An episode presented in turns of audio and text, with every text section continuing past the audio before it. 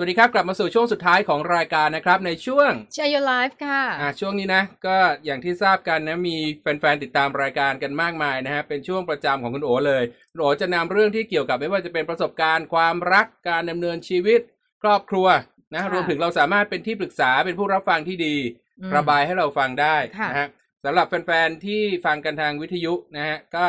อะ facebook.com/bkcmtalk นั่นก็คือ Bangkok เชียงใหม่ Talk นะฮะส่ง inbox เข้ามาค่ะคุยกับเราหรืออยากเสนอเรื่องอะไรมาให้เราคุยกันก็ได้อืมหรืออยากจะ phone in เข้ามาในรายการยังได้เลยนะค่ะนัดเวลาบันทึกรายการแบบนี้กัน แล้วก็อืม phone in โทรคุยกันแบบนี้ก็ได้ค่ะเอาวันนี้ต้อนรับอีกครั้งหนึ่งพี่แชมป์สวัสดีครับอ่าสวัสดีครับพี่โอพี่พีทครับสวัสดีค่ะอ่านะฮะสำหรับคนที่ดูอยู่ทางไลฟ์นะฮะทาง อ่าไลฟ์ของเรานี่ทาง facebook.com slash นี่แผ่นดิน tnn 2 นะฮะ อืมอ่า เข้ามาดูกันได้ อะ วันนี้คุณโอ ค่ะ มีเรื่องอะไรมาฝาก วันนี้มีเรื่องน่าสนใจอย่างหนึ่งที่มีคนเข้าไปเขียนกระทู้ไว้ในพันทิปนะ อืมคือเขาเขียนในทำนองว่า ทานบุฟเฟ่ต์คนเดียว เหงาไปไหม หรือดูแปลกไหมสำหรับสายตาของคนทั่วไป เพราะว่าเหมือนกับว่าที่ที่ที่เข้าไปอ่านมาเนี่ยคือเจ้าของกระทู้เขาบอกว่าเขาไปทานบุฟเฟ่ต์คนเดียวแล้ว อืม พอเขาไปเล่าให้เพื่อนฟัง เพื่อนบอกว่าเธอเป็นคนที่แปลกมาก ก็เลยเขาก็เลยอยากจะรู้ว่าเขาแปลกเหรอ แล้วมันดูเหงาเหรอคือคือเพื่อนเพื่อนบอกว่าเขาดูเหงาไปไหมที่ไปนั่งคนเดียวอะไรอย่างเงี้ยก็เลยอยากจะรู้ว่าคนอื่นๆ เนี่ย คิดยังไงกันบ้างกับเรื่องของการไปทานบุฟเฟ่ต์คนเดียวอืมใครมีประสบการณ์เล่าก่อนเลย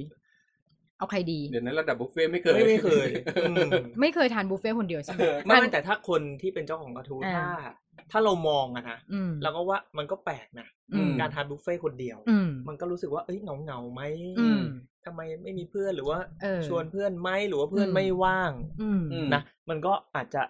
เหงาเหงาๆบ้างในอืมบางรู้สึกในในในความรู้สึกของเราอืมแต่ถ้าโดยส่วนตัวแล้วไม่เคยนะไปทานอืมบุฟเฟ่ต์คนเดียวอืมแต่ถ้าเป็นอาหารอย่างอื่นอย่างเช่น ที่เขาจะต้องไปเป็นครอบครัวหรือว่าไปเพื่อนฝูงอืมเคยไปนั่งทานคนเดียวนะ เออเอ็มอืม MK ได้ไหมสุกี้อะไรประมาณเนี้ยอ่าก็ไปนั่งนี่ทานไปคขนนาดเดียวเคกินคนเดียวได้แล้วเหรอเออบิงซูคนเดียวก็เคยอะไรประมาณเนี้ยดูคนเดียวออไม่เคยเหมือนกันอืมเพราะว่าอืมมันน่ามันมันอยากไงอืมเออประมาณนั้นเอออยากกินอยากเลแต่ไม่มีใครอยากกับใช่เราใช่เออเอเอออ ก็ประมาณนี้เออแต่บุฟเฟ่ต์ไม่เคยอืมแล้วพี่แต่ของเนี่ยผมนะอืมไอ้ไอ้ความอยากเลยต้องไปคนเดียวเนี่ย มันมีนะ มีเหมือนกัน โดยอืมเฉพาะที่แบบว่า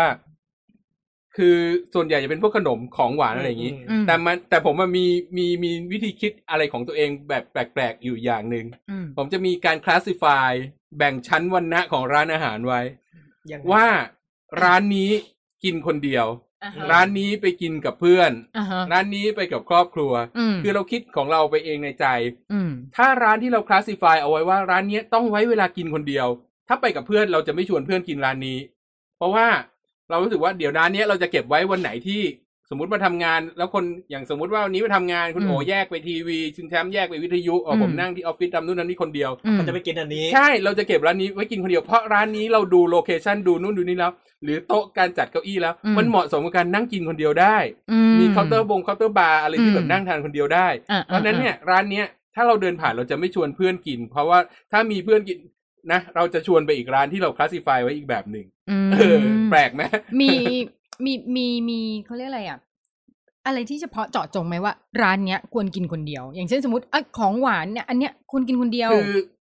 ร้านที่มันเป็นอาหารจานเดียวอืมเออ คือมันเป็นร้านที่เป็นอาหารจานเดียว อืมประมาณอะส คือเอาร้านหนึ่งเลยนะอืมที่ที่แบบบ่อยก็คือเป็นเป็นร้านอาหารญี่ปุ่นที่เป็นพวกข้าวหมูทอดอืมอะไรพวกนี้อืมเอออยู่ที่เซ็นทรัลข้างๆออฟฟิศเราค่ะเออ อะไรอย่างเงี้ยร้านเนี้ยจะไปกินคนเดียวเพราะว่ามันมีมีโต๊ะที่แบบโต๊ะเดี่ยวอืมเออ นั่งคนหนึ่งถึงสองคนได้อืมแล้วร้านเนี้ยจะเป็นร้านที่ เออไปคนไปกินคนเดียวกันให้เห็นเยอะเป็นเรื่องปกติอืมเออมออะไรอย่างเงี้ยอืมอืมก็แต่ดีไอ้นะถึงขนาดขนาดขั้นที่ว่า MK อย่างคุณแชมป์เนี่ยยังไม่เพราะว่า MK นี่คลาสสิฟายไว้ว่าอืมเป็นร้านที่อย่างน้อยต้องสองคนขึ้นไปอืมสองคนขึ้นไปอืมครอบครัวจะมีอีกร้านหนึ่งซึ่งแบบว่าเป็นแนว เอ่อร้านที่แบบเกือบจะเหลานิดนึงแล้วอะไรอย่างเงี้ยอืมเพราะแบบไปกับพ่อกับแม่บางทีก็แบบว่าอยากให้เขากินทานกันดีๆหน่อยอะไรอย่างเงี้ยเออออืมซึ่งอันนั้นคงไม่ไปนั่งกินคนเดียวอยู่แล้วล่ะอืมเออร้านที่แบบอืมสั่งมาทีแล้วมาจานอืมใหญ่ๆต้องกินทั้งครอบครัวอย่างเงี้ยอือืมมโอเคในมุมของเราบ้างนะอืม เราเป็นคนแปลกอย่างหนึ่งคือเราเป็นคนที่ไม่ชอบทานข้าวคนเดียวอืมเรารู้สึกว่าการทานข้าวคนเดียวเป็นเรื่องที่เหงามากอืมเรารู้สึกว่าการทานข้าวมันเป็นเรื่องที่เราควรจะมีเพื่อนอะอืมมีอืมเพื่อนหรือว่ามีใครต่อใคร อันนี้เหมือนกับว่าเราเคยเล่าให้ให้ให้พีกับแชมป์ฟังแล้วมั้งที่ว่ามันมีอยู่ครั้งหนึ่งสมัยเด็ก ๆ เลยวัยรุ่น เราเคยแบบคือคือคุณแม่จะทาเตรียมอาหารไว้อืมให้ตอนเช้าๆเพื่อทานก่อนที่จะไปโรงเรียนอืมแล้วปรากฏว่ามีอยู่วันหนึ่งงอนงอนคุณแม่ ก็เลยไม่ทานข้าวที่บ้านอืมก็ตื่นเช้ามาออกจากบ้านไปทานข้างนอก แล้วก็ไปเดินผ่านตลาดหิวข้าวไงเดินผ่านตลาดอืมระหว่างที่จะไปเรียน ก็ไปแวะทานข้าวอืมแล้วก็ไปรู้สึกว่าทำไมชีวิตฉันเศร้าจังเลยอะอืมทำไมฉันต้องนั่งทานข้าวคนเดียว แล้วมันอืมก็กลายเป็นความฝังใจตั้งแต่นั้นเป็นต้นมาว่า ฉันไม่ชอบการทานข้าวคนเดียวอ่าแล้วไม่ต้องพูดถึงบุฟเฟ่ต์เลยอืมร้านไหนก็ตามไม่ชอบอืมทานคนเดียว แต่ว่า พอเราโตขึ้นไง ชีวิตมันผกผันเพื่อนเรามันไม่มีใครว่างแล้ว หรือว่าอะไรก็ตามก็แยกนะย้ายกันไปรูปแบบไลฟ์สไตล์มันก็เปลี่ยนเออไปชีวิตเราก็ต้องทำงานทำนู่นเออทำนั่นทำนี่ เพราะฉะนั้นคือการทานข้าวคนเดียวเนี่ย ก็กลายเป็นเรื่องปกติไปอืมแต่ถ้าเลือกได้ก็เลือกที่จะแบบไม่ทานคนเดียวนะ แต่ว่ามันก็กลายเป็นเรื่องที่ที่ต้องยอมรับปรับตัวให้เข้ากับมันให้ได้อืมแต่เรื่องของการทานบุฟเฟ่ต์คนเดียว คือเราเป็นคนที่ทานบุฟเฟ่ต์ไม่ไม่ไม่อืมไม่คุ้มอืมอะ ไม่คุ้ม ไปทานคนเดียวก็คือทานข้าวราดแกงดีกว่าใช่ป่ะมเออ แต่แต่ว่า เรามองว่าถ้าในมุมมองเรามองว่ามันก็ไม่ใช่เรื่องแปลกมที่จะไปทานคนเดียวอืมเพราะว่าในเมื่อสังคมมันทำให้เราต้องทำอะไรคนเดียวในบางครั้งอืมการที่เราอยากจะทานบุฟเฟ่ต์แล้วแบบเฮ้ยอยากจะทานเยอะๆอะอืมอยากจะทานคนเดียว ไม่อยากแอปอะไม่อยากไม่อยากแอปสวยว่าเออฉันทานแค่นี้แต่ฉันอยากทานก็คืออยากทานอะคือเราทำตามความรู้สึกของตัวเอง โดยที่ไม่ต้องสนใจว่าคนอื่นจะมองอย่างไงดีกว่า คือถามว่าเหงาไหม คนอื่นอาจจะมองว่าเหงา เหมือนเรามองอืมคนอื่นทานข้าวคนเดียวเราก็รู้สึกว่าเฮ้ยทำไมเขาเหงาจังเลยอะแต่จริงๆเขาอาจจะมีความสุขในในแบบของเขาที่แบบอืมเฮ้ยนั่งทานคนเดียวก็จริงอะเอนะอเป็นสเต r ริโอไทป์ของเขาใช่เออการนั่งทานข้าวคนเดียวหรือการทำอะไรคนเดียวเนี่ย บางทีมันก็ไม่ได้แย่ไงมันไม่ใช่เออเรื่องที่แบบเออต้องน่าเห็นใจหรือน่าสงสารเอออย่างเราก็เป็นคนที่ชอบทำอย่างอื่นคนเดียว เพราะว่าอืมเราไม่ชอบการนั่งรอคอยใครเออะไรออย่างเงี้มัยนก็เป็นเอออีกอีกอีกแบบหนึ่งของการใช่ดำเนินชีวิตว่า มันก็สะดวกดีเออไม่ต้องมานั่งะไรย่เอาใจใคร ไม่ต้องมานั่งรอ แล้วก็ไม่ต้องมานั่งแบบ เฮ้ยเธอจะกินอันนี้ ฉันจะกินอันนั้นอะไรอย่างนั้นอย่างนี้อ่าก็เลยก็เลยคิดว่าสักวันหนึ่งนะ เดี๋ยวจะหาโอกาสไปลองทานบุฟเฟ่ต์คนเดียว ไม่แต่เดี๋ยวนี้อย่างที่พี่พีทบอกอะว่าเดี๋ยวนี้ร้านอาหารหรือว่าร้านบุฟเฟ่ต์อะอืมเขาก็จะทำเป็นเหมือนบาร์ที่ทุกให้คนนั่งเดี่ยวให้นั่งเดี่ยว อืม เออเออก็มีเยอะอ๋อมมีแล้วเหรอบุฟเฟ่ต์มีที่แล้วนั่งนะเดี่ยวได้เหรอ มีมีแล้วมีแล้วอืม เป็นเป็นเคาน์เตอร์ที่สามารถที่จะทานคนเดียวก็ได้เหมือนไอ้หรือร้าอานจจะนี่เป็นี่นป่ะร้านสลัดที่เราไปกินบ่อยๆเขาก็จะมีเคาน์เตอร์เออไว้เอสำหอรับเอคนอเดียว ใช่ อย่างเอออย่างร้านสลัดที่เราไปกินบ่อยๆกับนุ้งเอสมานาอันนั้นเนี่ย บางทีพี่ก็ไปคนเดียว คือนะมันวันที่ไม่มีใครอยู่ออฟฟิศเลยพี่ไปคนเดียว อย่างอืม บางทีเนี่ยนะเออ เราไปคนเดียวก็จริง แต่พอเราไปเจอโต๊ะที่มันแบบว่ามีสี่เก้าอี้สามเก้าอี้เออรู้เราสึกบางผิคดนเราก็รู้สึกไม่ค่อยอยากเอจะอ เอนั่งอคราวนี้ร้านอาหารเขาก็คงแบบว่าทำเพิ่มมาเสริมว่าเอ้ยสำหรับเออ ใช่ลูกค้าบมาคนเดียวนะอืมอย่างนั้นอย่างนี้อะโอเคก็สามารถเข้าไปนั่งได้ อืม เนี่ย อืมอืมเพราะเราเราก็เริ่มนึกออกมันมีร้านอาหารญี่ปุ่นอยู่ร้านหนึ่งที่เป็นบุฟเฟ่ต์อะอืม แล้วเขาจะทำเหมือน คล้ายๆซูชิ train อะอืมอืมที่นั่งอืมล้อมรอบบาร์แล้วอาหารมันก็หมุนไปแล้วคุณอ๋อก็เลือกใส่เอาชาเอนี่ยอเหรอใช่ไหมอ๋อนั่งเออล้อมบาร์ก็นั่งล้อมบาร์ได้ทานคนเดียวเออเออมันก็เออมีนะ เพราะฉะนั้นก็จริง ๆ เราก็มองว่ามันก็ไม่ใช่เรื่องแปลกหรอกแต่หลาย ๆ คนก็ยังมองว่ามันแปลกเนาะไม่ที่แปลกเพราะว่าคือด้วยรู้สึกว่าตัวเองเนี่ย ไม่มีใครมาด้วยหรือเปล่าหมายถึงตัวเองรู้สึกแปลกเองใช่ใช่แปลกเองอืมไงเราว่าคนไปทานเองอะหรือคว่างเหงาหรือไม่เปล่าแปลกเองหไม่รอกมีคนมาด้วยหรือเปล่าอ๋อเออมองไม่เห็น คือเรามองว่า คนที่ไปทานเองอะ มันไม่แปลกเองหรอกอืมแต่ไอคนอื่นที่มองอะ มองว่าแปลก เพราะว่าจริง ๆ หลักการของการทานบุฟเฟ่ต์มันคือควรที่จะไปกันหลาย ๆ คนมันจะสนุกใช่ปะคะอืมแต่พอไปทานบุฟเฟ่ต์คนเดียวเขาก็เลยมองว่าแบบทำไมอะ ไม่มีใครคบเธอหรอ อะไรอย่างนี้หรือเปล่า เออ มันคือหลักการ concept ของการไปทำบุฟเฟ่ต์แค่นั้นมั้งเราไม่รู้ไงเอออืมอืมนี่มาดูในไลฟ์นะ ก็มีคนตอบมาด้วยนี่ คุณอืมบอยซูเปอร์บอยนะ อันนี้อืมคือผู้ดำเนินรายการที่สถานีวิทยุในนครราชสีมาค่ะอ่าเขาก็เป็นแฟนรายการเราด้วยดูไลฟ์เราอ่าถึงแม้ รายการของเราที่กรุงเทพเชียงใหม่ส่งคลื่นไปไม่ถึงนั้น แต่เขาก็ติดตามเราผ่านไลฟ์อ่าได้นะ มาฟังอยู่บ่อยๆค่ะอันนี้เขาบอกว่าสวัสดีครับ ทานคนเดียวเหงาครับ กินมาม่าอยู่บ้านดีกว่าอ่าอีกๆอย่างนี้อ่าเออสวัสเป็นดีต้นนะคะ คุณบอยอ่าอ่าพูดคุยกับเราร่วมมันจัดรายการไปด้วยกันเออดีมากนะฮะเพราะจริงๆเออก็คิดอยู่เหมือนกันแหละว่าถ้าต้องไปทานบุฟเฟ่ต์คนเดียวก็กินมาม่าอยู่ที่เออบ้านก็ได้นี่ทีนี้มันก็มีกระทู้อยู่ในพันทิปที่คุณค่ะโอก็เอามาเป็นหัวข้อในการตั้งค่ะมาดูซิว่ามีความคิดเห็นอะไรยังไงบ้างอืมอย่างอันนี้ถามว่าแปลกไหม ส่วนตัวก็ว่ามันแปลกนิดๆแต่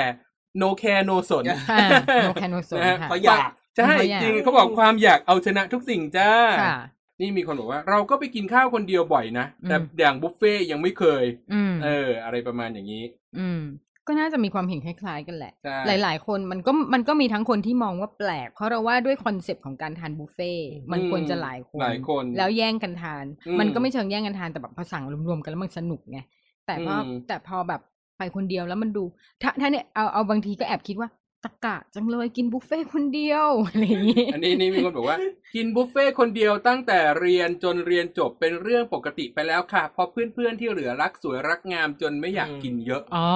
เออเอออัอันนี้ก็เป็นอีกมุมมองหนึ่งเออสาวๆหลาย ๆ คนก็ห่วงห่วงเรื่องรูปร่างอะไรอย่างนี้อืมอืมบางคนก็บอกว่า